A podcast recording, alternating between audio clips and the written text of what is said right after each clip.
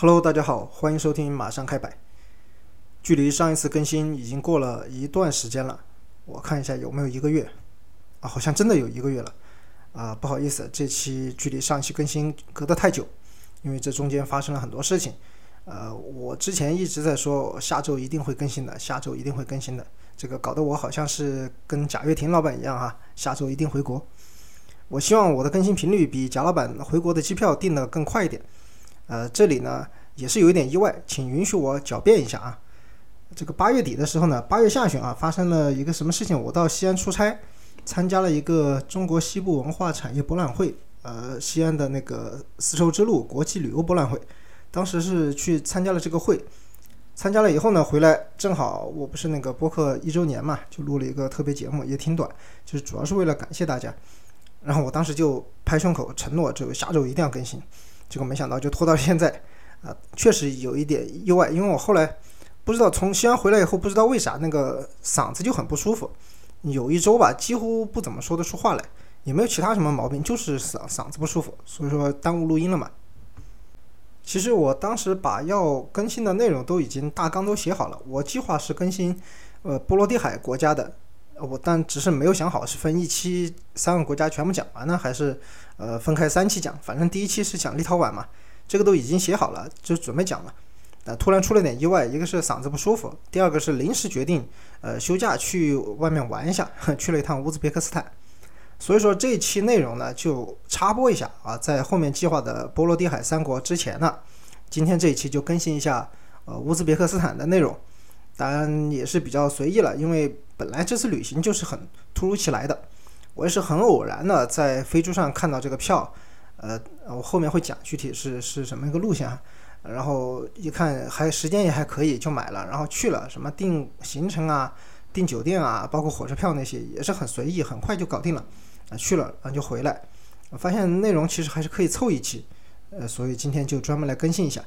倒不是说拖得太久了，有点过意不去，但肯定是过意不去的。但是没功利性没有那么强哈。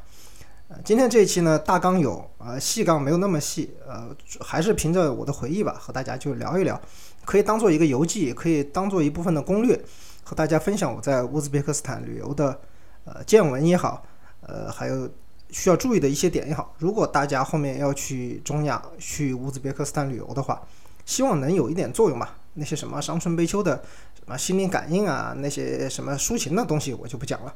呃，聊一聊一些实际的吧。其实这种形式也挺喜欢的，就是比较随意，想到哪儿说到哪儿，有一个大纲，形闪神不闪是吧？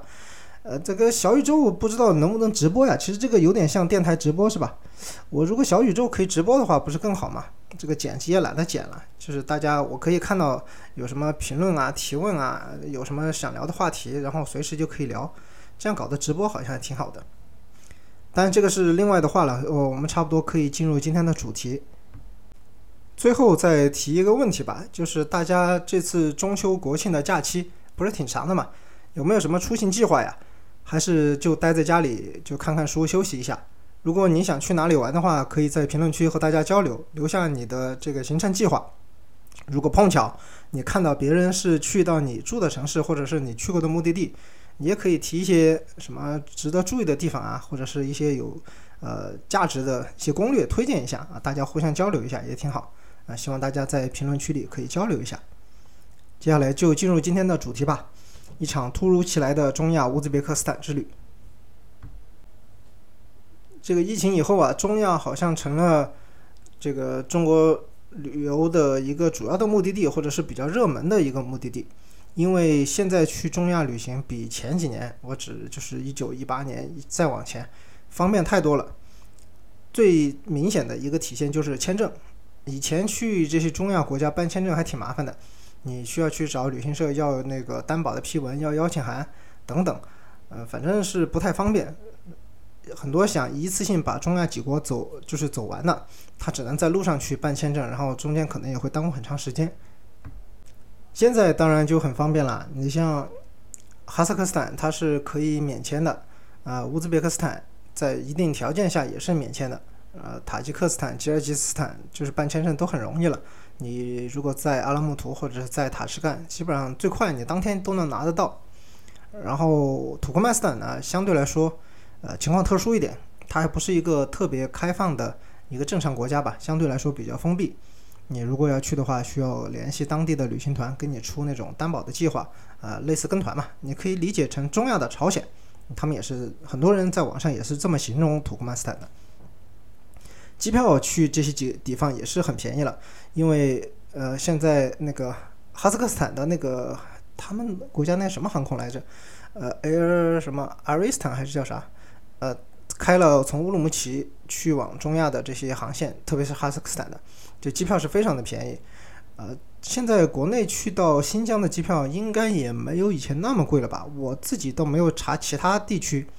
我因为是住在成都嘛，成都这边去新疆好几个地方都是可以坐乌鲁木齐航空，挺便宜的，就几百块钱这种机票也是有。所以说整个去中亚，如果去哈萨克斯坦，你还可以走陆路，对吧？飞到伊宁或者飞到伊宁可以直接过去，可以走呃乌鲁木齐，然后坐火车到阿拉山口也可以过去，这是到哈萨克斯坦。到乌兹呢，就是你可以飞塔什干。现在中亚怎么说呢？因为国家的这个战略啊，今年不是也还搞了那个中亚峰会嘛？咱们那个国国家在西安搞的也是，然后也是上合组织的成员国，然后之前也有这个“一带一路”的这个倡议，呃，所以说在飞中亚的航线现在是越开越多。我这次就是坐的浙江长龙航空的这个飞机，从成都直飞塔什干。然后长龙其实开了很多飞中亚的，它虽然是一个浙江的航空公司，但是开了很多西部的这个航线，比如说成都开塔什干，西安飞那个比什凯克吉尔吉斯的，然后成都这也要开比什凯克了，然后西安也是塔什干，乌鲁木齐飞中亚的那就更多了。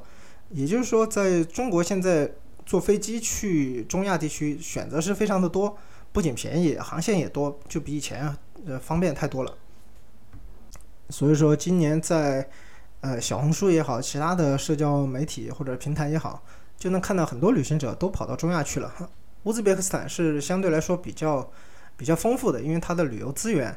呃，既有自然的，也有人文的，结合的相对来说要好一点。不像有些国家可能就是比较偏吧。你像塔吉克斯坦这种，它嗯是帕米尔高原的这种国家，它可能雪山啊这种高原景色多一点。哈萨克斯坦呢，它又是这种呃有草原丘陵的这种地带，也是自然资源丰富一点。乌兹就相对来说呃比较综呃综合一点哈，就是两边都有融合，所以很多去乌兹别克斯坦的呃这个游客是比其他的国家可能会多一点，而且它和它也是在完全沿着咱们以前的那个丝绸之路嘛，很多地名也好，以前呃发生的那些故事也好，都和中国有比较紧密的关系。呃，中国游客去的话。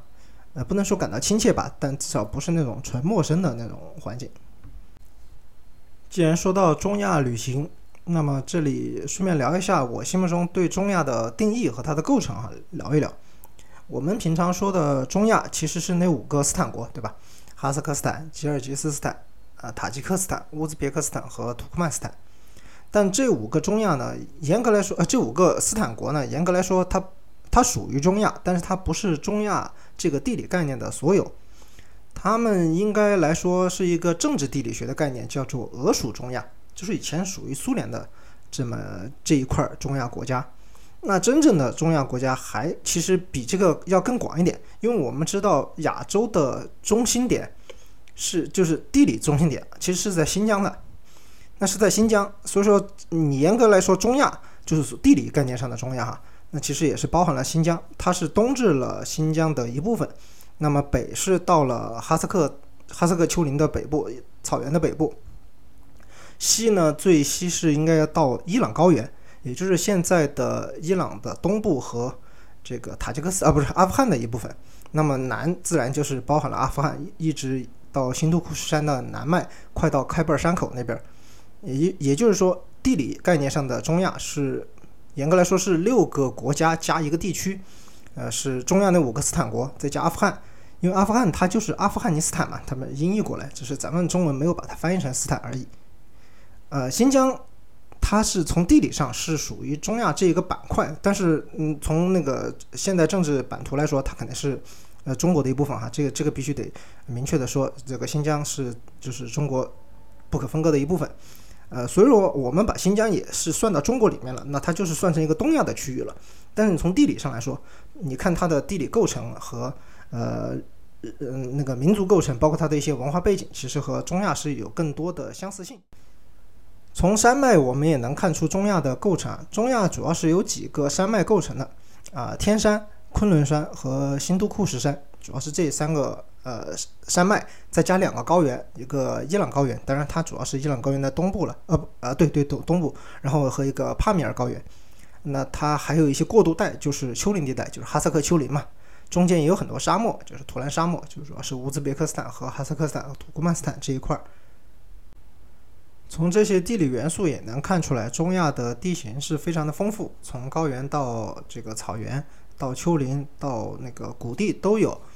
啊，所以它的旅游资源也相对来说是比较丰富的。只是它可能分布在了很多的国家，你中间如果只去一个两个的话，有可能不能完全感受到整个中亚比较复杂的地形和地貌。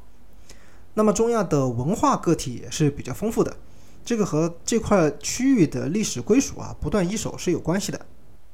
波斯人和突厥人在这里接替统治，英国人和俄国人又在这里展开了大博弈，所以这是一个非常复杂的这个统治阶级和这个民族构成是非常复杂。然后这里受到了伊斯兰文化的熏陶，也接受了苏维埃的大改造，所以现在的中亚更多是一种融合的方式吧，出现在游客面前。嗯，是比较世俗的。虽然一这个中亚基本上都是呃穆斯林国家，但是它在整个穆斯林世界里都是非常的相对来说是比较世俗，至少是在不是最世俗那档，至少也是在一点五到第二档这个档次。既然说到了它的民族成分啊，这个也不得不提一点，有一句话是说的非常有道理的，就是人是活在语言里的，不是活在边境线上的。在中亚这个地方，它的国境线是非常的复杂，这个是有人为的元素呃在里面，呃，特别是我们看在费尔干纳谷地这一块地方啊，就是在呃乌兹别克斯坦的东东部和这个哈萨克的南部，然后再往上一点，呃，这这一块儿。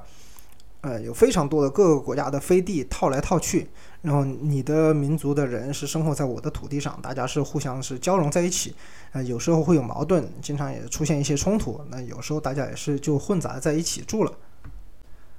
在这个区域里，他们的民族认同是跨越了国境线的，就乌兹别克斯坦的它的主体民族当然是乌兹别克斯坦乌兹别克人，然后阿富汗的北部也有很多乌兹别克人，你像马沙尔沙里夫这些地方，他们之前那个。呃，大军阀，呃呃，杜斯塔里，啊，杜斯塔姆，啊，杜斯塔姆将军，不好意思，那个名字说错了，他也是乌兹别克人，所以说在阿富汗的北部也有很多乌兹别克的武装，他是乌兹别克军阀嘛，之前和塔利班作战的时候，他们打不过，那就越境就逃到乌兹别克这边来，呃，那个优势在他的时候，他又回去了，你看他的这个民族构成和居住地也是跨越了乌兹别克斯坦和阿富汗的边界线。那么塔吉克也是一样啊，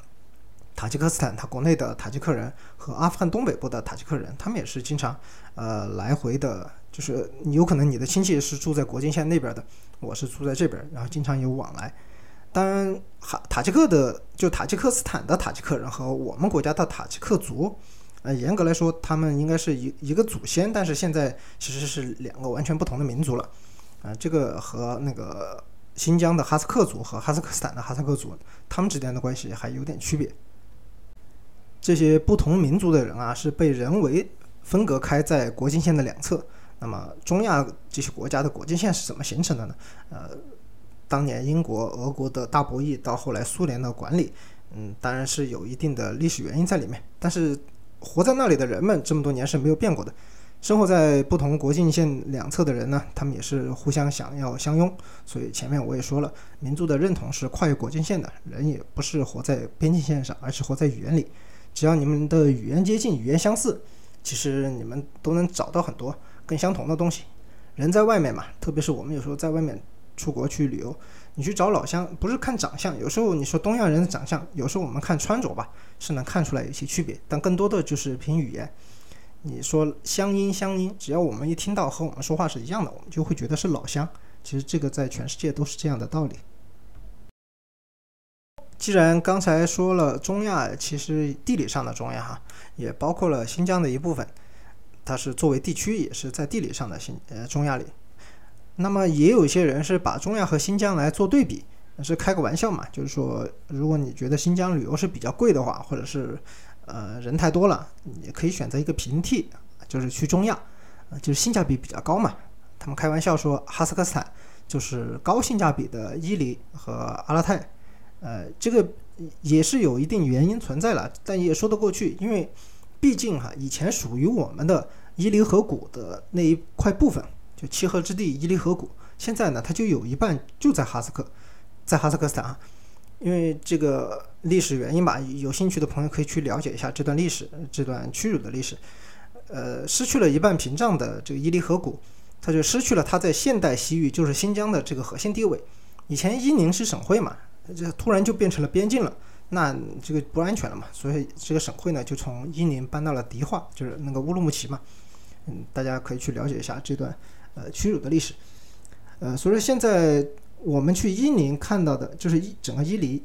看到的这些自然风景或者这种地形地貌，我们在哈萨克斯坦那边也是能看到，啊，包括你要去大草原的话，哈萨克那边也有一些呃草原，像丘陵的过渡带，也是可以看到比较漂亮的风景，但是他们也是没有到呃喀纳斯那种程度的，倒是没有。就是如果我打个比方，喀纳斯是这个景区是一百分满分的话。他们没有一百分的，但是他们也有很多八十五、九十九、十二、九三分，这种是比较多。所以你说它能不能平替呢？哈萨克斯坦某种程度上是可以，而且它的消费肯定是比新疆在旺季的时候是会低一些的。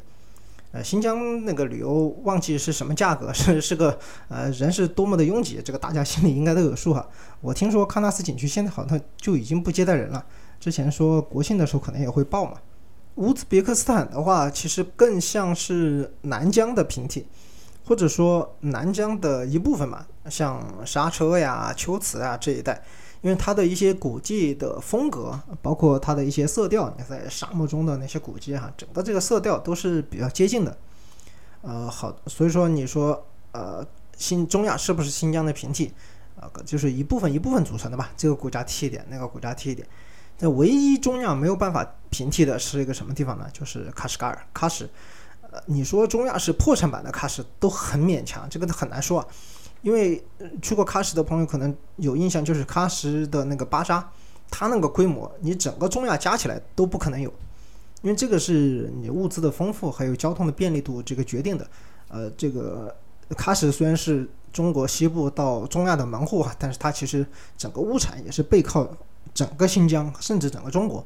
所以它的物资那个物产的丰富度、多样性是中亚完全不可能比的。你你在喀什噶尔吃到的所有的美食，你在中亚，你就是完全包含了你在中亚能吃到的所有，就地理意义上的中亚的所有美食都能在喀什噶尔的巴扎里吃到。那你在中亚任何国家是不可能有这个规模的。呃，你像乌兹别克斯坦也好，在塔吉克那些地方就更不说了，很多地方甚至这个路都还没修好。我在。这个乌兹这个感觉也是一样，就很多很多地方，你不说夜市了，它到晚上连路灯都不开，就经济条件还没有到那个程度。所以，所以说新疆就是中亚是不是新疆的平替，这个得看情况。有些自然景呃自然景观，有些这个呃历史古迹可能会找找到一点相似的，但是它从发达程度到呃呃物种的多样性、食物的多样性各个方面都没办法和新疆比。所以你说它是不是能够平替新疆呢？我只能说如替。前面说了一些比较宽泛的中亚的一些话题，那么进入正哎也不能叫进入正题，刚才已经进入了正题了，就是现在是第二个阶段吧，就是聊一聊，就是我是怎么选择乌兹别克斯坦的。这个真的是机缘巧合，我在飞猪上看到，我是出差的时候在飞猪上看到他推销的一个机票卡。就是长龙航空的一个预约的机票卡，呃，那个不是机票，你得买了以后再去看有没有合适的日期能够预约，有票你才能约上。它是成都塔什干和西安比什凯克二选一嘛？我在成都正好一看，飞塔什干还可以，因为塔什干的就是乌兹别克斯坦的免签是这样，你如果要免签进入乌兹别克斯坦，必须得飞进飞出，就是而且你还不能是那种联航，就是得有十三个十三位。这个票号的那种航空公司，那你要飞进飞出，而且还在十天以内，这个时候才能免签，不然的话你得办那个电子签嘛，那时间停留会长一点。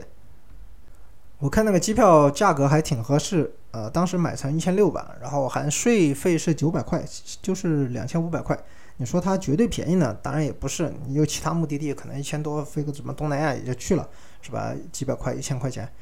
呃，两千五飞中亚不算便宜，但是当时我觉得还行吧，因为这个是我能临时决定去的比较方便的国家，因为签证不需要那么久去准备嘛，当时也就买了，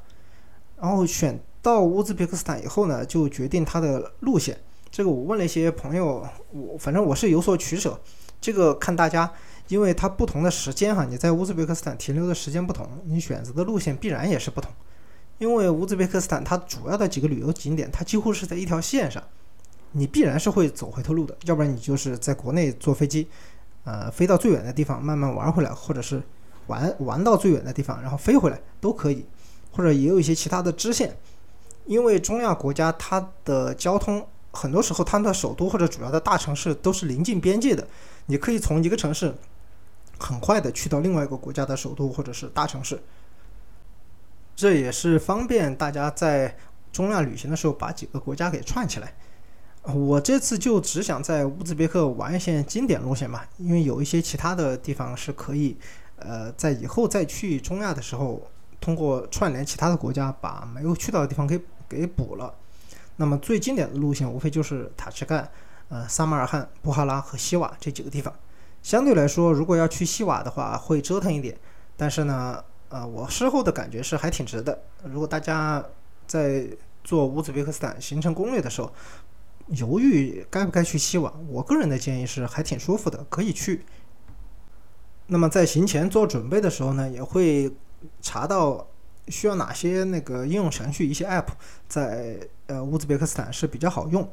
啊，作为一个苏系国家，我们讲 这个以前前苏联的这种国家哈，苏系国家，它用的比较好的一个 App 是 Yandex，这是俄罗斯的一个一个软件。Yandex 在它的呃搜索引擎的那个网站在国内是是没被抢的，可以直接上。但是它的一些其他的 App，你在手机上下的话，可能是需要一些。呃，一些科学上网的手段吧。呃，首先就是 Yandex Map 那个地图，呃，这个比谷歌地图要好用很多，特别是在这种苏系国家，你用谷歌地图搜出来的地方，有可能是真的搜不到，或者是不一样的一个地方，因为它收录的语言还是不太一样。即使你都用英语去搜，但是它的定位经常是不一样。特别是我订房的时候就遇到这个情况，我在那个 Booking 上订房的嘛。呃，订房的时候，它的那个地图都是加载的谷歌地图，但是搜出来和那个酒店的那个描述是不一样的，这个是非常困扰。所以大家如果要去那边订房、去导游、去那边找行程的话，最好下这个 Yandex 的地图。嗯，这个你不会俄语无所谓，你就英语可以搜，它的定位是非常准的，而且它上面也是加载，有点类似咱们百度高德这种啊，它也是直接加载了。呃，Yandex Go 这个是我要推荐的第二个 app。这个 Yandex Go 你可以理解为这个俄系或者苏系国家的这个滴滴，啊，就是打车的嘛。但它又不止滴滴，其实呃有点像美团和滴滴的结合。它也可以就是叫跑腿帮你送个材料，也可以这个叫外卖，这个送快递都可以。我们常用到呢就是打车嘛。Yandex Go 在乌兹别克斯坦的绝大大部分旅游城市、大部分城市吧，或者是城郊都是覆盖的。而且很便宜，你去打车，因为语言不通的话，可能会被宰，因为你是游客嘛。但如果你用 Yandex Go 的话，几乎是特别便宜。呃，你可以绑定信用卡。我看有些网上攻略说，在呃那个塔什干是可以绑信用卡，在外面就只能付现金。其实不是的，你信用卡绑上，你都选信用卡支付的话，呃，至少我的亲测哈，在撒马尔罕、在布哈拉，就是用 Yandex Go 都是可以用信用卡扣款的。这个方便在于就是可以不找钱嘛，因为乌兹别克斯坦的这个货 货币也是挺夸张的，有时候司机没有零钱，他找不开，那你就就只能亏了嘛。呃，所以说用这个信用卡直接扣款是比较方便的。它的价格是非常的便宜，经常你打个好几公里，可能人民币就才几块钱，基本上就是这样。呃，十几呃十多块钱的人民币的这个价格就可以打很远很远的这个距离了。接下来一个要推荐 Yandex 系系的一个 app 是 Yandex 翻译，那个 Yandex Translate，它的效果主要是，呃，我们考虑到去这种苏系国家，它很多国家这些人都是说说当地除了当地语言嘛，乌兹别克语，他还说俄语嘛，但这两个语言对于绝大部分中国人来说都是比较陌生的，我们可能出去玩就说英语。你所以说在翻译的时候啊，用谷歌翻译有时候不是很准确，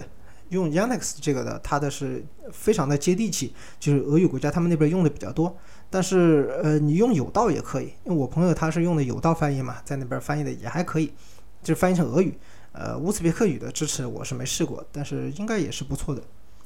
但如果你要去到其他国家，特别是俄罗斯，还可以有那个 Yandex Money 这个这个 app。它是有点类似咱们的什么云云云闪付哈银联那种的，可以包括一些支付的一些手段，但是这个好像呃收验证码呀、绑卡什么的，好像挺麻烦。这个我是没有试，因为在乌兹别克斯坦几乎用不上，呃刷卡的机会不是特别多，我大部分就是用的现金。说到现金，嗯，在乌兹别克斯坦需要换钱，因为当地用的这个索姆或者苏姆嘛。呃，它是通通用货币啊，你在美美元也好，美元其实有些它那边也收，比如说你打车或者是一些呃酒店，它也收美元现金的，这个是没问题。但是平常你去外面消费都还是需要当地币，所以说设计一个呃换款换钱换汇的这么一个流程，呃最方便当然是机场出来直接换了，但是那那汇率肯定比外面会高一点，但是区别不是特别大，也可以取钱。啊，乌兹别克斯坦的 ATM 都是支持银联的，因为他们国家的那个货呃那个那个叫网银系统还是叫什么银行系统，就类似我们银联的那个东西，那个 HUMO，那个是呃叫什么？就是中国帮他建的，呃，所以说他的银行体系都是支持银联。如果你有办呃你们当地的。就是那种商业银行的储蓄卡，他们是经常是对境外取现是免手续费的，这些优惠是不错。那个在乌兹别克斯坦是可以直接取现，但是呃，我们这边虽然不收手续费吧，但是乌兹别克斯坦那边他是要收一笔手续费的，就是说你可以逃掉我们这边的，他们那边反正是逃不掉，啊，就看大家的选择吧。如果是带现金过去也可以，呃，带美元现金嘛，然后你要带带卡的话。你像我就是没有带，我没有美元现金嘛，我全程就是在人民币取的款，就是 ATM 直接取现取成当地钱。他们的那个钱呢，这后面那个币值就很高了，那是动不动就是好几万的，呃，还有这个二十万一张的，他的其实一万就差不多等于六块钱，呃，就粗略计算就这么算就可以。有一次我在那儿吃个吃个便饭嘛，点了个面啊，三三万块钱。你看啊，就才十八块钱，是挺高的，但是它里面东西很丰富嘛，是一个套餐。呃，它那边物价其实不是很贵的。我们经常吃饭，我两个人，我和朋友两个一起去，我们经常吃饭，长期就是几十块钱，加起来八九十、一百块钱出头，就是八十到一百四这个区间，基本上我们两个人就能吃得很好。贵一点的呢，就是像西瓦那种，它是它老城里的餐厅，你可以理解成在景区里吃饭嘛。也会贵一点，人均也就是一百块钱，差不多就是这个价位。按照咱们在中国的购买力去乌兹别克斯坦旅游的话，是可以吃的非常舒服的。既然说到了乌兹别克斯坦的食物啊，这里就也推荐一些吧，呃，或者说介绍一些在那边主要是吃什么。呃，当然他的那边餐主要就是乌餐，乌餐其实和俄餐也挺像的，呃，这是一种有中亚特色的俄餐，你可以这么理解，只是没有俄餐那么丰富。和我们想象的不一样，俄餐其实也没有那么粗犷，还是比较丰富的。呃，中亚这边的食物相对来说没有那么的丰富。呃，你到处都能吃到的是烤肉 s h a s h l i k 呃，烤肉，当然那个猪肉是不可能了，你就吃点什么烤牛肉、羊肉是吧？鸡肉也鸡肉也是比较多的。然后比较有特色的小吃就是烤包子 （samsa）。它的这烤包子和新疆的烤包子有一点不太一样，就是他们可能一些调味吧，他们用了一些更复杂的香料，呃，这个看个人口味了，因为香料这个东西就是你能接受就觉得好吃，不能接受就觉得完全就是咽不下去那种。啊，还有一种蒸的包子，就是长得像包子一样的那个软塌塌的那个馒肚，也是，其实这两个都是肉和洋葱的各种排列组合，加的比例不一样啊，然后那个加的香料也不一样。呃，烤包子我个人是挺好，觉得挺好吃的，特别是那种等车啊，你在那个路边他们那些小店卖的烤包子，就是你看他现做现卖的，味道一般都是特别好，而且价格也很便宜啊。烤包子你坐着店里吃也就几千，当地比你像一万就才六块钱嘛，它不是就几千块钱一个。嗯，你去有些小地方，就是大城市以外的那些小地方，那有些烤包子两千一个，两千就才多少一块二嘛。你想这个物价真的是非常的非常的便宜。还有个比较有特色的是抓饭啊，plov，抓饭，去新疆的朋友，去南疆的朋友吧，应该都会吃的是非常多。喀什的抓饭也是很有特色，呃，这个乌兹别克斯坦的抓饭也是它的一大代表吧，就很多人去这个叫什么？呃，塔什干一定会去抓饭中心嘛，去尝一尝这个中亚版本的抓饭。呃，我只能说各有特色吧。呃，反正都不难吃，味道都还挺好的。但是唯一要注意的就是它可能比较油腻啊。我建议分量不要点太大了，反正尝一尝就是可以了。呃，最常见的一些主食还有那个牛肉面，就是牛肉拉面嘛，在浪梦，那个也是特呃也是很好吃。它特别舍得给料，它里面一些呃一些红辣椒，一些彩椒。就不是很辣，不辣的那种辣椒，然后它红烧的牛肉嘛，大块大块的牛肉，呃，这个也是特别不错，嗯，很多也是十十块钱左右吧，人民币差不多就是这个价位，十块钱或者十块钱出头，但分量是特别大，它是那种粗粗的那种面条，是特别结实。还有就是炒面也是有啊，你就可以想，有点像什么呢？就是咱们新疆那个叫叫叫炒那个拉条子，就是那种感觉，它的的面会粗一点，这些都是。呃，去的时间短，都可以尝试一下。基本上你可以把这一套尝试下来呢，你的行程也就差不多了。呃，如果你去的太长了呢，你可能会觉得有点尴尬，因为吃的东西就那么多，呃，不是很丰富哈。味道是可以，但是你吃多了也会觉得腻。呃，乌兹那边中餐就没有那么多丰富，好多人吃不惯，可能想去吃点中餐，呃，没有那么多可以选。它的韩餐倒是不少，呃，这个有历史原因了，因为在中亚是生活着几十万的这个韩裔、朝鲜裔。那么韩国往这边飞的航线也是特别多的，呃，在乌兹或者在其他中亚国家，你要吃到比较正宗的韩餐，或者是比较传统的那种朝鲜族餐啊，这边也是保留的不少。那么去乌兹别克斯坦旅游的话，有什么注意事项呢？我个人觉得主要就是做好防晒吧。呃，我去的时候已经不是最热的时候了，你像那个九月份的时候。呃，温度不是很高，我看白天最高也就是二十八九度，差不多这个温度，但是特别晒，呃，暴晒，就是一朵云都没有的那种顶着晒。那你像七八月份那个，我们这个四四川话讲的这个晒成活皮，太晒了，就是你完全白天是没有办法正常在外面旅行的，你就只能歇着，四五点钟再出去，就只能这样。九月份去可能好一点，大家如果中秋国庆去的话，呃，不会那么热，但是还是会很晒，一定要注意防晒。啊，特别是除了那个物理防晒哈，你像呃防晒衣什么的都穿上，帽子都戴上，你还得就是化学防晒嘛，防晒霜还得就是都得擦。哎，这个这个时候是不是应该插入个什么防晒霜的广告啊？算了，就是高倍数的都可以，然后一定要注意补，因为那个防晒霜它其实你擦一次，它管的那个时效也是有限的。另外一点要注意的就是它过于干燥。这个北方的朋友可能比较习惯这种比较干的气候啊，南方去的朋友可能一定要注意，啊，特别是有些从来没有去过那么干燥的地方，你会觉得鼻子啊什么皮肤鼻子都特别难受啊。做好这个保湿，皮肤的保湿是很重要的。呃，干燥你就在房间里多喝水，这这个多喝热水，多喝什么水都可以啊，矿泉水什么的。当当地那个饮料什么的太便宜了，几乎就等于不要钱一样。果汁什么的都可以啊，补充一点维生素嘛。还有注意，就是一个交通。这个当地虽然你打车什么的都很方便，包车也很方便，但是当地司机开车太野了，就非常的啊，怎么说呢，就是令人不安。嗯，经常我们也在街上看到一些出一些交通意外，就是因为车开的太快了，产生一些冲撞擦挂。这个大家出去玩一定还是要注意安全。为什么打车多、包车多呢？就是因为他们的物价是特别的低。如果你是一个人的话，去拼车也可以。你像你有两三个人的话，我个人建议你去打车了，因为打车的话，包车这些都比公共交通是会划算很多。你的点对点嘛，你也不需要去折腾，而且那么热的地方，他你去打个车有空调什么的，真的还是这是很关键的。前面说了，这些都是一些行前的呃一些安排也好，一些一些注意事项也好，就是如果大家中秋国庆去到乌兹别克斯坦，啊，希望我的这些这些内容吧，给大家一些帮助。当然，下面的内容就会进入啊，我们在乌兹别克斯坦的，就是见闻，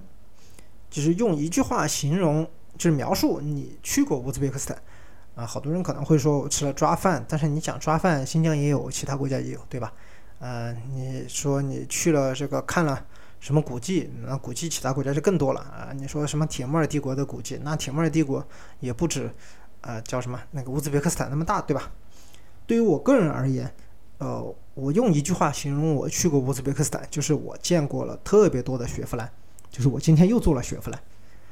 这个乌兹别克斯坦给我的第一印象，真的就是雪佛兰这个车是特别多。就我后我当时就觉得很奇怪，为什么这国家，你你说一个国家的汽车，呃，各个品牌肯定都有，但是乌兹别克斯坦它这种雪佛兰能达到十辆里面能有八九辆这种比例，也太夸张了。就是我们说其他有些国家的它的主流车型或者是车的品牌。它有可能甚至还不过半，它可能就百分之四十吧。我举个例子，然后其他很多牌子共同组成了那百分之六十，嗯，就显得这百分之四十特别多。这是一种主流。那个乌兹别克斯坦的主流是另外一种，它真的就是百分之八九十都是雪佛兰。我当时就觉得特别奇怪嘛，这也是很有趣的一个现象。我后来就去专门去了解研究了一下，啊，突然发现原来背后还有这么一段故事。哎，你看这个就绕回来，好像我以前讲什么冰岛种香蕉啊，什么美国开监狱啊，哎，这个一个一个每个国家的这个产业故事是吧？啊，这个就讲乌兹别克斯坦的汽车故事吧。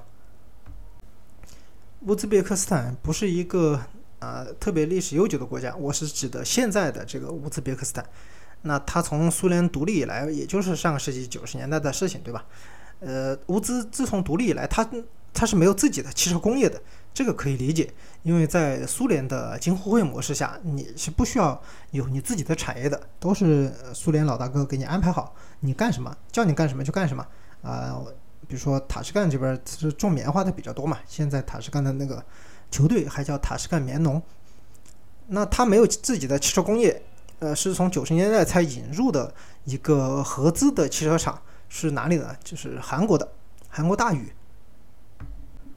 众所周知啊，这个韩国和中亚的这个密切关系，就让乌兹别克斯坦独立以后，它引入的这个汽车品牌，外国汽车品牌，它不是什么俄罗斯的拉达什么这些，那当然也有，现在乌兹还有一些拉达，应该都是苏联时候苏联那个时候的老家伙了吧？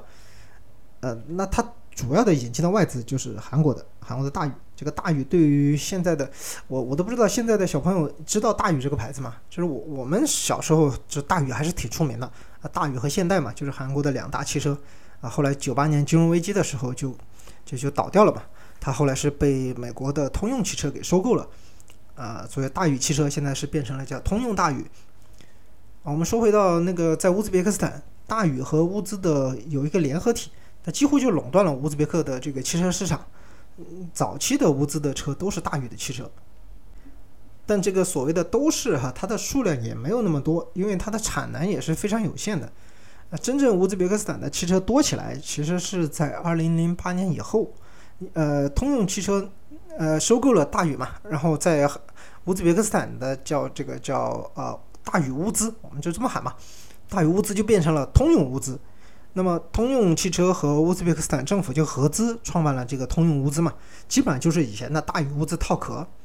这个为什么是一个大型项目呢？因为呃，以前的乌兹别克斯坦的那个总统卡里莫夫，呃，他在的时候，乌兹别克斯坦相对来说还不是那么一个开放的现代化的国家。呃，是他去世了以后，后来的他的继任者，呃，第二任总统是开启了乌兹别克斯坦的改革开放。乌兹别克斯坦的改革开放和其他的俄系国家都有很大的相似性，就是，呃，以政府主导吸引外资来带动它的产业升级。通用就是这样的，通用有现成的、有庞大的资金，也有成熟的管理，这个都是乌兹别克斯坦所缺少的。那么它也有现成的车型，因为很多就是框架，包括生产线都是以前大宇的嘛，这个都是现成的，而且它有非常有名的品牌，就是雪佛兰。这个他们通用在乌兹别克斯坦生产的所有的这个车型授予的品牌就是雪佛兰。那么乌兹别克斯坦有什么呢？它有成熟的汽车工人，基本上都是以前在韩国的汽车厂这个培训的嘛，就直接就从韩国车厂转身就跑到美国的车厂继续，反正都是拧螺丝嘛，在哪里拧都是一回事。它的品牌是雪佛兰嘛，但是我们可以看到很多的车型啊，和国际上的雪佛兰都不太一样。除了一些空通用款哈，你像 Cooper 这些都是通用款，它的其他的很多车型都是以前大宇的款式啊，这个有有点老了。但是对于乌兹别克斯坦这么一个相对来说后进的汽车市场来说，它的需求也没有那么的，就是与国际同步啊，你稍微做一下什么改良款就行了。呃，雪佛兰的一些国际上比较流行的车型，在乌兹别克斯坦反而卖的没有那么好。因为它的特殊情况吧，有时候它并不需要那种家庭版的，呃，就是全尺寸的那种那种轿车，就有点像那个什么迈锐宝是吧？马利布那款车，嗯，它在乌兹别克斯坦就是应用的就没有那么广啊。乌兹那边很多时候他就喜欢一个小车那种，还不是那种。呃，这个什么两厢的，就是特别小的那种两厢，后排就后备箱基本没有，就是后后排也很窄的那种。他一个人跑一个滴滴，坐一个人、两个人这种就够了。这种小车型就是 Spark 这款车是卖的特别好。就很多人说，这种外国企业进入到一个国家，它刚开放的、刚进去的时候，它一定会占占有很多的便宜嘛，要攫取利益嘛。哦，但是是通用的这个情况又是另外一种哈。呃，在通用进去出资金啊，出技术啊，出品牌，那么它的整个利润呢是啊和乌兹别克斯坦政府是要分成，对吧？这个是三七开，很多人就问了啊，怎么才七成？那这个七成是人家的啊，那三成能不能拿到，这个还得看乌兹别克斯坦政府的脸色。这整个这个占比哈，通用的占股只占百分之二十五，还不到百分之三十，乌兹别克斯坦是占股百分之七十五，它有一个国有的。嗯，类似投资公司吧，我们可以叫国投，类似这种的哈。所以说，通用汽车在就是通用雪佛兰、通用乌兹在乌兹别克斯坦几乎可以算是一个国有企业嘛。通用反正就在里面就出个商标，然后就是净净拿钱就行了，什么管理什么的，呃，主要什么占股、市场调控那些都是政府说了算。那么雪佛兰对于乌兹别克斯坦来说，几乎就是个国产车嘛，这个也体现在价格是比较便宜的。你看很多人买车都买雪佛兰。就甚至要排队啊，也像有点像咱们国家某一个阶段哈，你要买车还要排队，还要加价。有些热门的车型哈，你要排队排一年了。你为为什么不选其他的车呢？但其他车也有，我们要看到，我这次在路上还看到有比亚迪，也就说明其他车也是有卖的。但是政府对其他的品牌进口车的那个品牌就加高关税嘛，啊，这毕竟就是保护国产嘛，是吧？全全世界都这样。就是路透社以前有一份报道，就十多年前了，二零一二年了。就那个时候，乌兹别克斯坦一年售出新车的比例有百分之九十四都是雪佛兰。你可以看见那个雪佛兰在乌兹别克斯坦是多么的有垄断地位。这个也解释了，呃，为什么我在塔什干一出机场到街上，然后其他的城市也是路上看到的所有车，实际上有八九辆都是雪佛兰。原来是这个原因啊。这些乌兹别克斯坦当地人买车买这么多车，他买来干啥呢？其实也不是说家里都能用，他主要是干啥啊？他跑滴滴嘛，那个 Yandex，你那个几乎就是人均滴滴司机。你在所有的城市再小，你在城乡结合部乡下，但除了西瓦这些他没有开通 Yandex 的这个区域以外，只要是开通了这个服务的，随处都可以打车，太多了。就是你一会儿看到那种，呃，整个车什么除了喇叭不叫，其他都在叫那种老车。他他都出来开滴滴，只要车能动，他就就就一定要出来当个滴滴司机。这个他们国家也没有这个强制报废的这个政策啊，所以说很多很老的车他也都来开。我看到也有拉达在街上开的，就是那种很破的拉达，我看门都不一定关得好。那这个大家要去去那边坐车的话呢，还是反正注意安全吧。你如果去看街上的车型，你要去拼车也好，包车也好，最好还是找一个车比较舒适一点的，坐的比较。比较安全嘛，大家出门在外还是安全第一。我们的飞机是降落在塔什干的国际机场，呃，入境是非常的顺利。你只要是如果是免签的话，你需要把机票最好是打印出来，就是呃行程单带票号的那一页，就是给入境的边检给他看，啊，你跟他说这个是票号，他是有时候会需要去查询一下你的票号的。之前网上的攻略都说，呃，乌兹别克斯坦塔什干的边境嘛，边检。呃，他只只知道这个乌兹别克斯坦航空的票号信息。呃，你如果是其他的航空公司，他不一定查得到。特别是长龙这种中国过去的，他会让你在那等着，然后打电话叫长龙的那个呃叫什么代办过来，提供那个名单嘛。如果有你的话，就让你进去了。但是根据我自己的经验来说，是他没有问那么多，啊，就只问了，就找我要了机票，嗯，然后就问是不是明确是坐飞机离开啊，只要是不不坐其他交通工具，只要坐飞机的，不超过那个时间，很快就给我盖章了。其实也没有那么的复杂，可能现在是不是长龙过去的这个包机是特别多，因为长龙航空开的这个航线大部分是旅行团，呃，包位置，或者是这个海外的啊务工人员出去工作做的这个做的这个航班是比较多的，呃，所以说有时候大家可以留意一下哈，去乌兹别克斯坦、去中亚这种长龙飞的航班，它因为是很多旅行社去包机或者是包卡那个位置。它不一定能卖得完的，就是我我举个例子，比如说我这个旅行团，我今天要计划发二十个人这个团，但是我只我我就卡了二十个位置，但是我只收到十八个人，我这个团也发了，那两个两个位置我卡了，这不就亏了嘛？他就会把这个呃这个位置给单独卖出来，就是甩卖嘛，反正他挽回点损失也好。大家如果有兴趣或者是留意的话，可以去自己当地的这种主题旅游群或者是。呃，其他的网上那种群也好，比如说中亚的那群，你经常能看到大家会转发这种就是甩票尾单这种信息，就可以买到比较便宜的机票嘛，这也是一种方式。大家到了塔什干第一件事应该是呃，就到机场刚入境，应该要么换钱，要么取钱。嗯，这个他行边检一出来，左边就是 ATM 可以取钱，右边也是可以换汇。呃，取了行李，大家就是买那个电话卡嘛，啊，UCL 或者是就是乌兹别克斯坦电信。还有那个 Bline 就那个小蜜蜂，这两家都可以，因为你要有了当地的卡呢，你才能去就打车。因为 Yandex 这个东西啊，呃，中国的手机卡好像收不到验证码，据说是这样。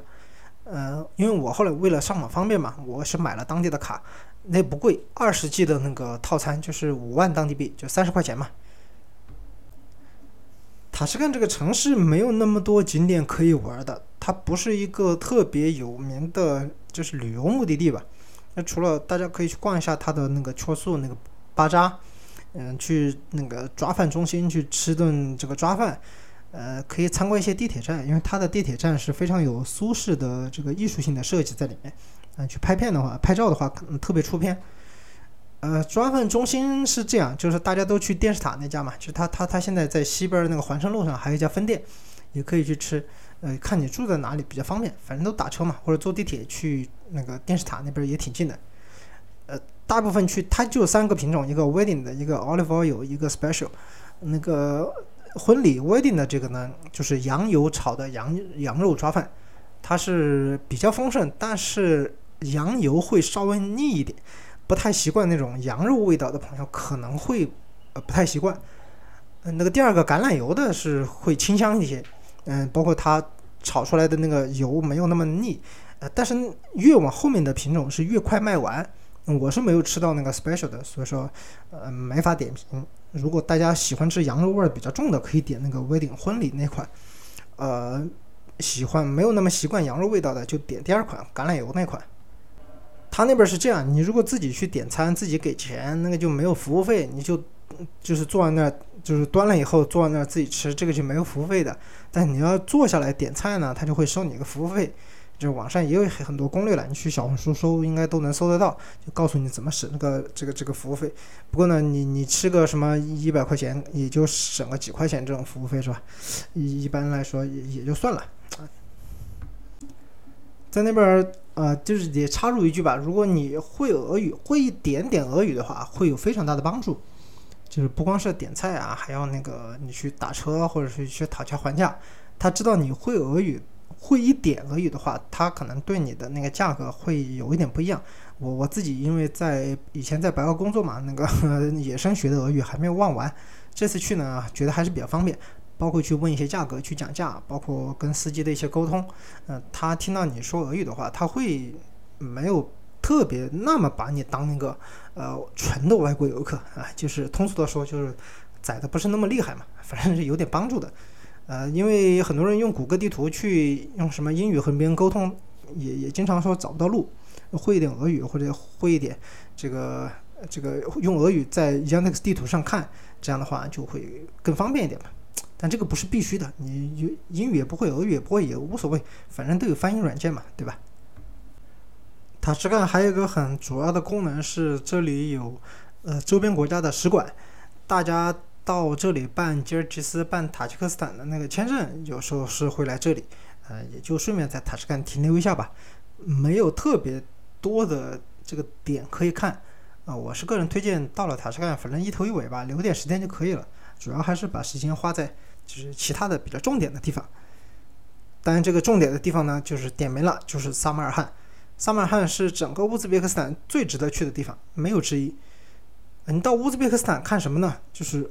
就是古迹哈，文化类的景点，主要就是三类：清真寺、经学院、陵墓啊。你就不是看庙，就是看墓，基本上就这两，就这三个东西。那么萨马尔罕就是集大成者，对吧？经学院这个雷吉斯坦这个就不说了，陵墓像夏伊辛达，还有铁木尔这个陵墓，铁木尔这个皇帝的陵墓。清真寺，你看比较漂亮的，像比比哈努姆、哈兹拉特，这些都是比较漂亮的。所以说你在撒马尔罕可以看到，它就是整个乌兹别克斯坦的浓缩。你所有的乌兹别克斯坦的景区景点精华都在撒马尔罕。撒马尔罕的景点不算特别集中，它是分了好几个区域，有点像线性连接的。你通过步行再加打 Yandex 的方式，是可以把整个呃撒马尔罕的。市区景点是可以串起来的，啊，比较经典的路线呢，如果你从雷吉斯坦广场开始，那你一直沿着从雷吉斯坦广场出来以后，你就往西北方向走，它会经过，呃，不是东北方向，说错了，不好意思，呃，它会经过那个卡利莫夫的那个雕像的广场，你继续沿着那条路走，那条直的那条路叫，啊，就叫伊斯兰卡利莫夫大道，就沿着它走，会到比比哈诺姆清真寺和比比哈诺姆那个陵墓，就到这个地方。啊，这个地方有个推荐呢，就是比比哈努姆旁边有一个酒店，叫酒店也好，还是叫旅社也好啊，就叫比比哈努姆 hotel 还是 hostel，我忘了。呃，它的二楼餐厅是非常好的景观，就正对着比比哈努姆这个陵墓，呃，景观是特别好，你坐在窗边，隔着玻璃，你喝点啤酒，喝点咖啡，完全都没有问题，特别的享受。沿着这个比比哈努姆清真寺和墓的中间这条路往前走，它旁边有个小的巴扎，过那个天桥。对面是哈斯拉特清真寺，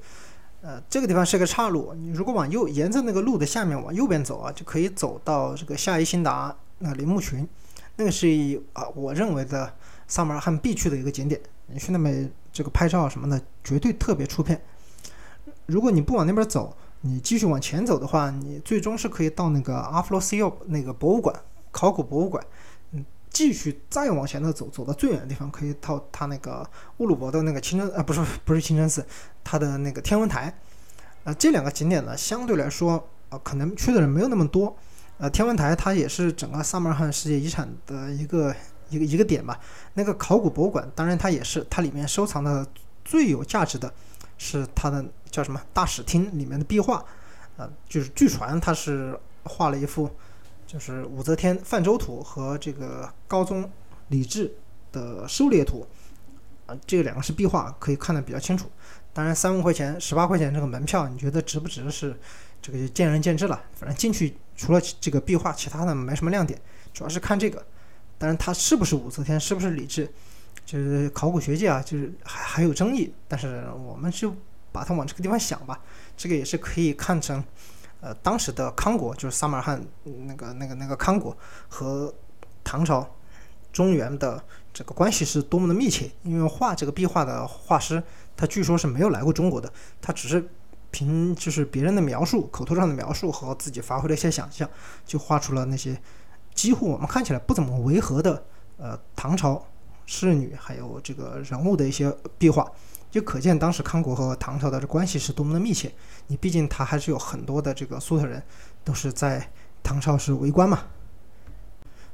到了考古博物馆和那个叫什么天文台这里，已经离主城区的景点是非常远了，那就可以打一个 Yandex 回到主城区这边，然后从雷吉斯坦往西南方向走，那也有几个景区，一个是。呃，当然最最有名的就是铁木儿的那个墓，那个有兴趣的话是可以去看一下。它的门票也是有，你如果打车到正门的话，就直接下去买门票就进去了。但是它的后门是常年开着的，就是也没有人管，那个门也从来不关。哎，你如果打车到后面，因为它后门是在居民区里嘛，你如果不小心走错了，走到那个后门去，那直接进去也也行。反正这个也不叫，我我觉得这个不叫逃票吧，反正我是从正门进去的，我是出我走到后面我才发现那个门是从来不关，也没人查票。然后对面也有个清真寺，呃，不是不是，也有个陵墓，那个据说是他老师的那个陵墓，在那个地方，它很低调，不显眼，但它里面你去了它那个墓室，看它那个壁画是特别的精美，就是包括整个顶是特别的豪华，都不叫精美了，是特别的豪华。我甚至觉得是有点高过了这个铁木尔自己这边陵墓的那个那个豪华程度。晚上呢，雷吉斯坦广场这边有灯光秀啊，它不是那种。单纯打光的，它还有好像还有演出，因为我在那听嘛，它它有什么台词说话的，然后上面还有呃用灯打出来的那些表演，好像在跳舞一样。就是很多人这个是晚上最热门的景点，就是雷吉斯坦广场的灯光秀，呃，有点像什么印象雷吉斯坦啊，什么萨马尔罕千古情啊，就是那种感觉的。那只是不是真的人来演出嘛？在萨马尔罕吃的也很便宜啊，我们两个人去吃烤肉，八十块钱嘛人民币。就吃的很饱，反正我觉得性价比是特别高的。全程我觉得吃的最好的就是在萨马尔罕，是便宜又好吃。所以说，大家如果要计划在乌兹别克斯坦的行程，停留的时间最长的，我建议就是萨马尔罕。你在其他地方真的，呃，不是特别有必要吧？包括我下面要说的这个地方，呃，沙赫里萨布兹这个地方怎么说呢？它是在萨马尔罕南边几十公里吧，这比较纠结啊。这最后我还是去了，因为它是世界遗产嘛，是含泪去了。这个地方属于不去遗憾，去了后悔，因为它的往返交通是比较麻烦的。你要么就包车，你从萨马尔罕包个车过去，然后呃那个车就停在景点那个地方等你，看完了把你拉回来。你要么你就是去拼车去，拼车去大概就是几万块钱一个人，五五万块钱吧，人那个当地钱二三十块钱人民币。就拼车过去，就在雷吉坦广场斜对面，北边斜对面的不是南边斜对面的那个广场，那个路口就在那路口地方。你走在那里，很多人就在喊沙哈里萨布兹。然后回来的话，相对来说麻烦一点，因为你从景区出来，他没有车直接回那个萨马尔罕，嗯，需要搭那种小的面包车去附近一个叫 Kitov 的一个地方，就是来的时候也会经过这里。就 Kitov 它那个转盘才有很多那个车去萨马尔罕的。你又在那里继续再拼车回来，所以你看这就很折腾嘛。而且这个所谓的世界遗产这个景区，它可看的东西不多，它分了三个片区，而且这三个片区之间隔了很远，你还得坐它那个摆渡车，就是像高尔夫球车那样的哈那种电瓶车。它每个片区是单独的收费的，呃，每个差不多几万块钱嘛，几万当地币。嗯，但是它也不是很严。我当时去下面的那几个，就是有有个清真寺旁边还有陵墓。其实也不，你也不需要买票，我不知道在哪儿买票，你知道吗？就是它有个门，然后开着，我就进去了。我的照片拍完了，过来一个人说：“啊，你要去参观吗？就是买票。”哦，我说不参观了。我我一直以为里面还有，结果后来我知道里面就没有了。就是我已经看完了，他那个什么院子啊什么的我都看到了，嗯，外面也拍了，然后我都出来了。那个 收票的人才发现进来一个人，你说就是差不多这种管理程度哈。但是最美的还是他的那个夏宫，就是铁木儿以前在这里设的那个夏宫。当然没有宫殿了，它就只有两个门立在那里。但这两个门呢，呃，几乎是所有去乌兹别克斯坦的人、摄影师必拍的一个一个景点。就是前景是铁木尔的雕像，呃，后景就是这两个门，啊，是倒是特别精美。但是你说吧，花个一一两个小时坐个车过去就拍个这个就回来了，好像也没有什么其他意思，因为它也没有什么考古博物馆之类的，它就是一两个门立在那里。当然，前面这个铁木尔的雕像也是比较有纪念意义哈。就整个乌兹别克斯坦以前的这个草原帝国嘛，铁木尔的这个帝国，呃，他就立了三个雕像，全国一共三个，这个是其中的一个啊，就是在沙赫里萨布兹这个景区的中心。还有两个在哪儿呢？呃，一个是在塔什干，塔什干是那个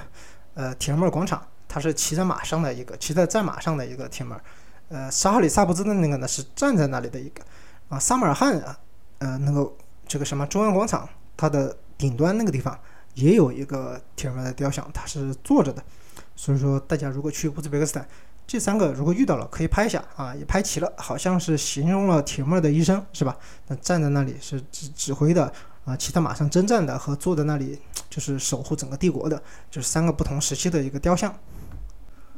如果你是对世界遗产特别感兴趣，那可以去。如果你只是为了参观一些景点，啊我是觉得你砍了也无所谓。它不是那种好像不去这辈子就会就会后悔的那种，就会遗憾，甚至去了有点有有点后悔，啊，特别晒，因为那个里里面你要如果不坐那个电瓶车，那个摆渡车啊，就走路的话，你要走个两三公里，在暴晒之下走个两三公里，就啥也没有，中间还啥也没有，你就净走路，这个还是有点坑哈，我觉得。所以说这个沙赫里萨布兹，这个看个人吧，就是我是推荐指数比较低。如果你是包车，比如说从萨马尔罕到布哈拉，你如果走下面那条路，经过它，然后再去去呃卡尔什，再去布哈拉。如果你走这条路，那路过你看看可以，没问题。但如果你你是专程去的话，哎呀，就就就差不多不怎么推荐。呃，除了萨马尔罕，我更我比较推荐的一个是西瓦，西瓦古城啊，这个是距离最远的啊，比较折腾。你不管从你人是在。塔什干也好，布哈拉也好，在萨马尔罕也好，你要去西瓦都会坐非常远。你坐车至少反正最近的从布哈拉过去六个小时以上。你要坐火车的话是比较节省时间，反正西发招致嘛，从塔什干走、萨马尔罕走都可以。那我就是从萨马尔罕坐的火车去的西瓦。啊，我坐的是那个 Plus Cart 那个六人的卧铺，那个好的没买到嘛，就是只有这个最好最好买。这个卧铺呢，就和咱们国家那种就是。面对面，然后上下铺三层的那种不太一样，它也是一个车厢六个人六个卧铺，但是它分布是面对面是上铺下铺，然后过道的这一面侧面还有一个上铺下铺。你这么一想，你可以想象那个过道是多么的窄哈，因为那边嗯贴着那个车窗车，它还有一个呃还有一个上下铺，这个就很苦，因为他那个车上这种车上是没有空调的。啊，以前有一句话流传啊，民间的那个传言是，呃，我愿用一袋黄金啊换我能看看一眼西瓦，啊，现在网友都把它改了，就是我愿用一袋黄金啊换我坐有空调的火车去看一眼西瓦，啊，这个没空调车在夏天根本是受不了的，那个车里面因为不通风嘛，特别的闷，你如果把那个窗子打开，上铺你开着，那你根本你晚上是没法睡，因为它里面的那个什么沙呀风啊都会进来，直接吹到你的头，那个基本也受不了。所以有条件呢，你从你就坐飞机吧，飞到乌尔根奇，然后再再坐个车去西瓦古城。西瓦古城怎么说呢？它比较有特色，因为它不像呃萨马尔罕还有那个就是布哈拉那种，它是大城市中的一个小城。那西瓦本身也不是很大，然后它的古城也很集中，其实有点像新疆的沙车，应该有点这么说哈。啊，而且它的很多建筑其实不是原呃原物。都是后来就是复建的，重新修建的嘛，而且是中国原著修建的。你在里面能看到很多那个路牌上都写的中文，什么此古迹什么什么是由中国什么什么单位什么原著复建啊。它的然后，但你也不能说它是假的，它的附件的那个形象确实比较好，没有说那种什么修旧如新哈，基本上还是修旧如旧。而且西瓦的古城是比较生活化。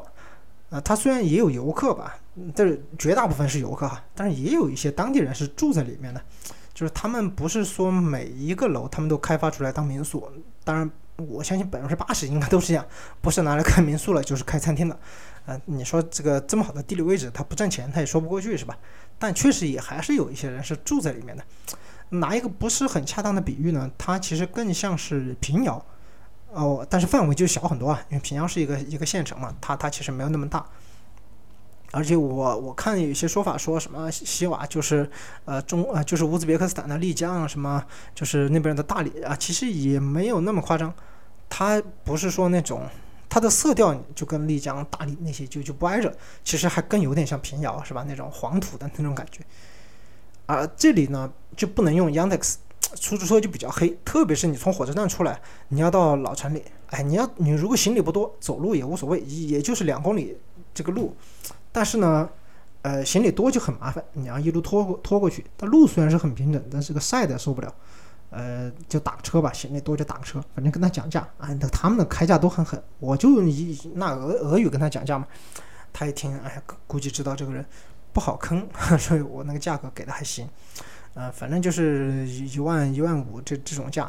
你你就按一万给你，最后一万五差不多也就成交了。这个肯定是贵。你如果在萨马尔罕、在塔什干用那个 Yandex，一万五已经可以走很远很远了。他这个就两公里，但有些什么给到什么三万四万的，你如果不懂语言呢，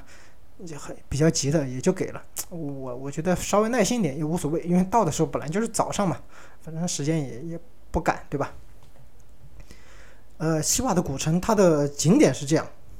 其实也有点像平遥古镇，它是进入整个景区是不收钱的，你也可以随便参观。但是景区里面有很多单独的景点，它不单独卖票，它是需要买一张通票。你买一张以后，里面所有的景点都是可以进去参观的。呃，它的那些景点呢，大部分是各个清真寺啊，或者一些陵墓改成的博物馆，有些还比较值得，就是值得看。比如说它的那个主麻清真寺，它里面是有很多那个木柱，这种结构呢是，呃，整个沙漠地区比较特有的一个清真寺的结构，是比较值得参观的。但是如果你不买票，你在门口，基本上 好几个景点你在门口站着，就是检票的那个地方，就一眼都能把所有的地方看完了。这个对于不是很想买那个票，或者觉得也不是所有的景点都想去的这个朋友，有些景点就在门口看看也行。西瓦古城里的节奏是比较慢的，从这个角度来说，你说它是像丽江也可以理解。嗯，你不用特别的逛景点，你就很走到很多地方累了，你就坐下来喝点茶，喝点咖啡。它当地那种茶馆 tea house 是非常多的。嗯，可能比外面是会贵一点啊，但是贵的有限，毕竟它整个国家的物价就是那个样子。除了呃西瓦古城以外呢，它还有周边的一些景点可以去参观，比如说在沙漠里的那些城堡的遗址啊，花剌子模城堡，这些景点呢，就是你自己去不是很方便，因为它没有公共交通的，你就只能拼车或者是报个一日游之类的。啊，当地有个非常大的旅行社叫 Islamic，这个是。呃，整个西瓦最大的旅行社，它也有官网，然后你去搜，基本上都能搜到。呃，它可以，它有非常多的、非常多的一日游拼车包车的路线，包括去这个呃这城堡乌尔根奇，还有这沙漠城堡，它还可以包车去布哈拉，就是中间也可以去几个城堡，或者单独包车去，呃，这个交通也有。啊，最远从布哈拉到这个萨马尔罕也有，它往西。呃，去到努库斯，再去那个沙漠，呃，去到咸海，这些行程都有的。它反正是当地最好最大的一个旅行社，它的车况是比较好。呃，这个我推荐它呢，是就省得你去外面找车嘛，因为你外面找车，你也不知道那个车况怎么样，司机怎么样。他的司机是非常的非常的优秀，开车是很平稳。就是我在乌兹坐了那么好几天的车，发现他的那个车是开的最好的。嗯，这个吃饭呢，在西瓦能吃到的东西和整个乌兹别克斯坦没有什么太大的区别，无非就是景观了。它最有名的就是那个阳台餐厅嘛，就二楼、三楼都可以有阳台，可以看到，呃，它西瓦广场最中心的那一块，反正景观是特别好，人气也是很旺的。嗯，有时候二楼、三楼基本上都要预约。但是我发现后来很多预约的人他也没有来，反正位置就留着，你坐在里面吃也无所谓，吹着空调嘛，你就在旁边去摆拍拍 拍个照就行了。你吃饭还是在房间里吃是没问题。但他的菜一般啊，反正而且还比较贵，反正就是我是这顿吃了全屋子最贵的一个单价，人均一百二吧。啊，你说在国内多贵当然不算，但是在当地是特别贵了。不是，不过西瓦也不是说全程都能吃那么贵。你如果去到古城外面哈，也有一些餐厅是比较便宜的，就看你愿不愿意走。因为西瓦这个地方呢，相对来说是比较休闲，我会觉得就边走边散步吧。你走到外面去吃也是可以的。我在乌兹别克斯坦最后的一个目的地是波哈拉，波哈拉也是乌兹别克斯坦中部的一个重镇，呃，旅游资源也是比较丰富了。呃，他自称是阿凡提的故乡。这个在他古城边缘的那个广场上是能看到有一个雕像的，骑着毛驴的阿凡提。呃，我也不知道这个 阿凡提的故乡，这个这个是怎么来的，因为这个东西是民间传说嘛。呃，版本也很多。呃，我倒是没有专门去了解，就是乌兹别克斯坦他们版本的阿凡提故事和我们版本，我们小时候听到有有没有什么不一样的？就是他们的八一老爷是在哪里？这个 我还不太清楚。布哈拉这个地方怎么说呢？你说他能看的东西就是那个，还是那几个老三样：清真寺、金学院、陵墓，他就多了个城堡嘛。他那个布哈拉的那个阿克那个城堡，但这个城堡呢，它也很小，就不是它本身很小，是指它开放的那个区域很小，就开放了很小一片作为博物馆。然后布哈拉的整个景区或者是它的老城收费是。呃，比撒马尔罕会高一些，呃，它的整体物价比萨马尔汗也会就略高，但是你最终付出的那个实际的开销可能比它显示的物价会高很多。为什么呢？因为整个布哈拉这个老城的那市场哈，卖手工艺品的、卖纪念品的那个老巴扎，它的整个风气不太好，就宰客是比较严重的，比较厉害。呃，基本上是萨马尔汗和塔什干的三倍，两倍到三倍。它的景点又被撒马尔罕完全包围。你说经学院吧，它也比不过雷吉斯坦那些，是吧？清真寺，对，它的清真寺倒是可以，比较比较雄伟。但是撒马尔罕也有，对吧？但陵墓，陵墓就不说了，它的陵墓其实就不可能比得过夏伊辛达的。它的边上倒是有两个陵墓群，但是都不在市区中心，你得打车去。呃，一个在东边，一个在西边，这两个都是世界遗产，就是今年新进的呃世界文化遗产。呃，一个丝绸之路的廊道的一个子项，中间的一个一个一个点。嗯，但是你这个陵墓吧，看多了也就是那个样子。你中间如果没有讲解的话，你看了可能很多都长得差不多。就说的比较残酷一点哈，我自己的心目中感觉，如果你在乌兹别克斯坦的行程时间不够，你可以把博哈拉砍掉。对，这个是不遗憾的。就是你你在撒马尔罕和布哈拉之间留一个，嗯，我是毫不犹豫，肯定是留撒马尔罕，把布哈拉给砍掉的。但这个是暴论啊，这是我自己的暴论。这布哈拉也有很多比较经典的，特别是呃他的那个 LP 孤独星球的第六版中亚的封面，啊，那个就那个就在布哈拉，他那个四柱清真寺嘛。呃，那个怎么说呢？它是在一个小区，就是社区居民社区里面，从阿凡提的那个雕像广场开始往东走一点。反正步行也不是很远吧，但是它是深入在一个居民社区里，我都不知道 LP 这怎么找到的，但它比较有特色，就这种有有四柱的，但是它又不是一个历史特别悠久的，不是一个历史特别悠久的那种古迹的清真寺，那相对来说，比起其他的清真寺来说，它年纪是比较轻的，只是形状上是比较有特色。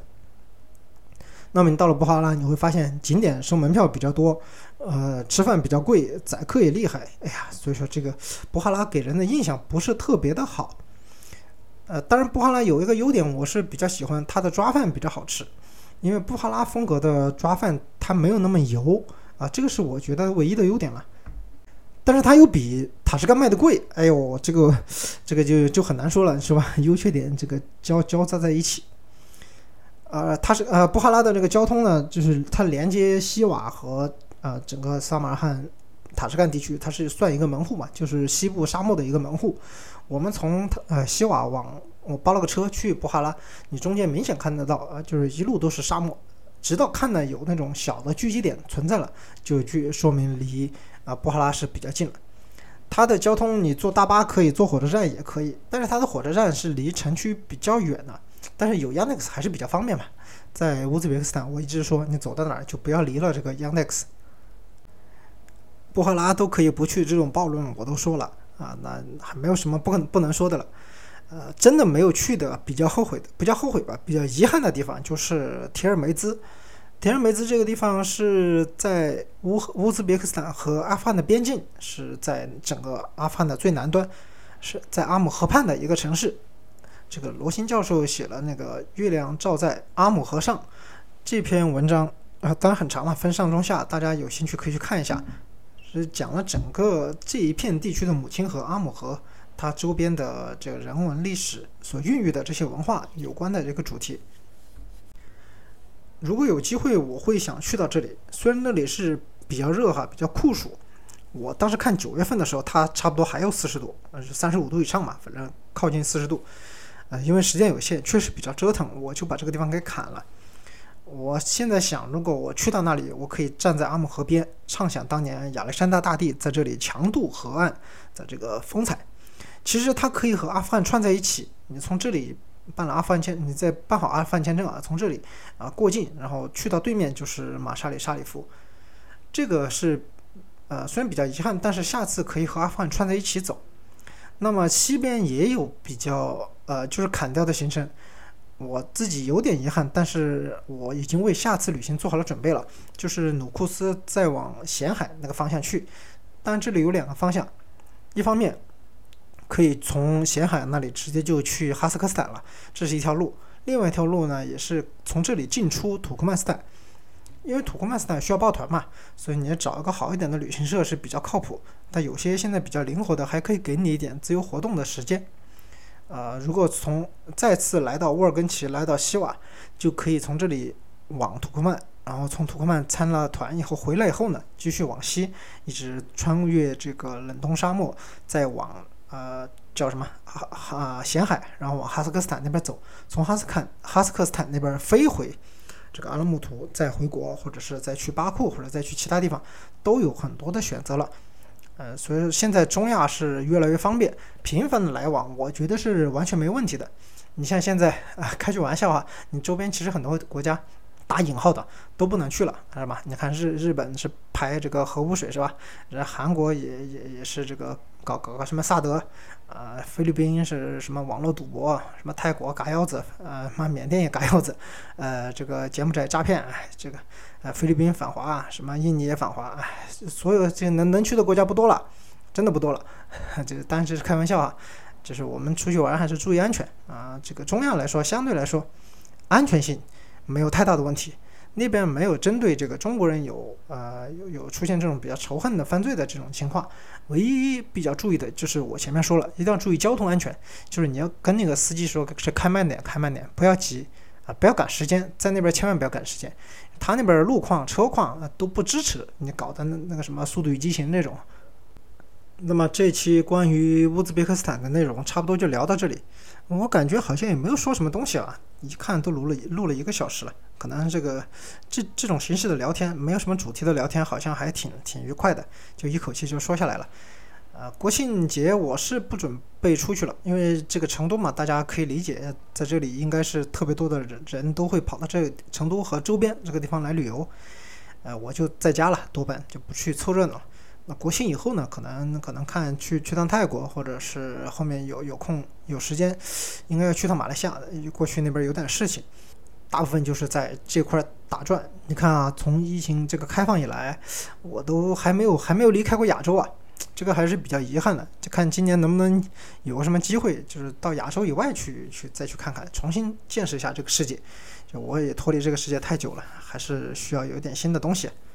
老是这个和大家唠这种，这个陈年往事好像也不太好哈。那 前前面唠的都是比较老的东西，也就这一期啊，相对来说是比较新一点的，确实很新啊。这个上星期才回来呢。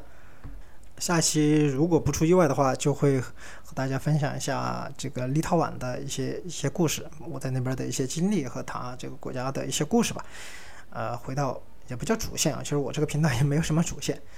总之，大家如果喜欢我这个频道的话，就请大家这个叫什么呃点赞、评论、转发，什么一键三连是吧？我不知道小宇宙搞不搞这一套，呃，反正还是感谢大家的支持吧。这期确实拖得有点久了，也再次说一声不好意思。呃，那么我们就下期，下期不知道什么时候，我现在已经不太敢保证了，我就说下周吧，还是变成一个一个惯例啊，下周一定啊，下周更新啊，我们下周再见。